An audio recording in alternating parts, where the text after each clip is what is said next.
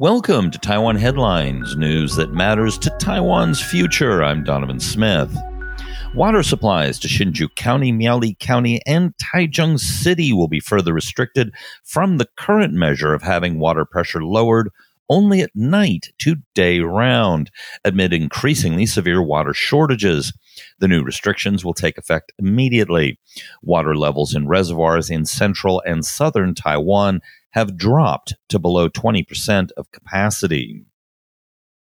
Potential KMT chair candidate and presidential candidate in the 2024 election, Zhao Shaokang commented on the Reuters interview with Johnny Chiang or Jiang Qichen we covered yesterday and said Jiang was incorrect. The pro unification talk show host said on Facebook that with the Tsai administration's quote hatred of China, opposition to China, and unceasing Boxer rebellion style provocations, of course, China has become threatening. He also said China was potentially a major benefit to Taiwan. Sean Lien, or Lian Shengwen, currently vice chairman of the KMT think tank National Policy Foundation, has said that he would seriously consider running for KMT chair in July. Lian is the son of former vice president and KMT chair Lian Zhan, and lost badly in his only run for elected office, losing a run for Taipei mayor to Ko Wen-je. The government has budgeted about 15.5 billion NT to subsidize telecoms for the building of 5G base stations, with the aim of raising service, coverage to 85% in two and a half years. The government has the money for it. Taiwan's 5G spectrum bidding was one of the most expensive in the world. Hon Hai, aka Foxconn, has announced the establishment of an industry group dedicated to cybersecurity for electric vehicles called the E Vehicle Cybersecurity Alliance. According to the National Development Council, Taiwan's composite index of economic indicators hit 37, representing a yellow red signal in January for the second consecutive month, indicating a warming economy. The NDC uses a five color system to gauge the country's economic performance, with blue indicating economic contraction, yellow blue representing sluggishness, green signifying stable growth, yellow red referring to a warming economy, and red pointing to overheating.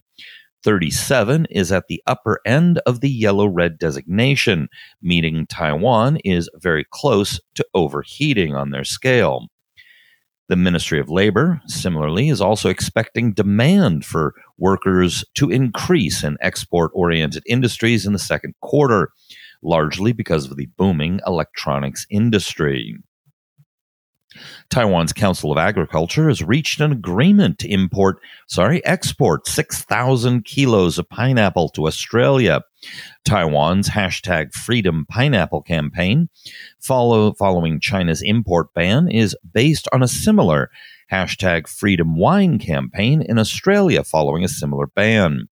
Australia and Taiwan were close to sealing a free trade agreement back in 2015, which would have closely followed a similar deal Taiwan signed with New Zealand. But Australia, presumably under pressure from China, pulled out of the negotiations. The United States based non governmental organization Freedom House ranked Taiwan the second freest country in Asia, slightly behind Japan, but well ahead of Mongolia. In a 24 page interim national security strategic guidance issued by the U.S. White House, there was one sentence regarding Taiwan. Quote, we will support Taiwan, a leading democracy and a critical economic and security partner in line with long standing American commitments. Two uh, United States Congressmen, Tom Tiffany and Scott Perry, have introduced U.S. Congress House Concurrent Resolution 21.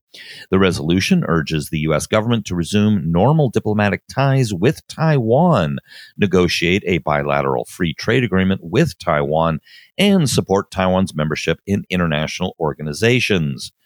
Congressman Tiffany said, quote, For more than 40 years, American presidents of both political parties have repeated Beijing's bogus lie that Taiwan is part of communist China, despite the objective reality that it is not. Representative Perry added, quote, as an independent nation that proudly collaborates with Taiwan across a wide spectrum of issues, it's long past time the United States exercised our sovereign right to state what the world knows to be true.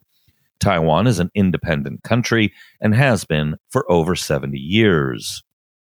If passed, it would be a sense of Congress bill, so non binding.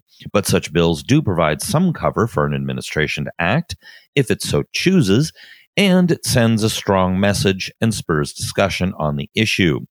The bill currently lacks a Democratic Party co sponsor, but they are continuing to seek one out. All right, that's it for the show today. Be sure to hit like and subscribe. And if you can, it really does mean a lot to us and helps this project continue, please become a patron of ours at patreon.com slash Taiwan Report. This has been brought to you by the Taiwan Report. For more content like this, become our patron at report.tw.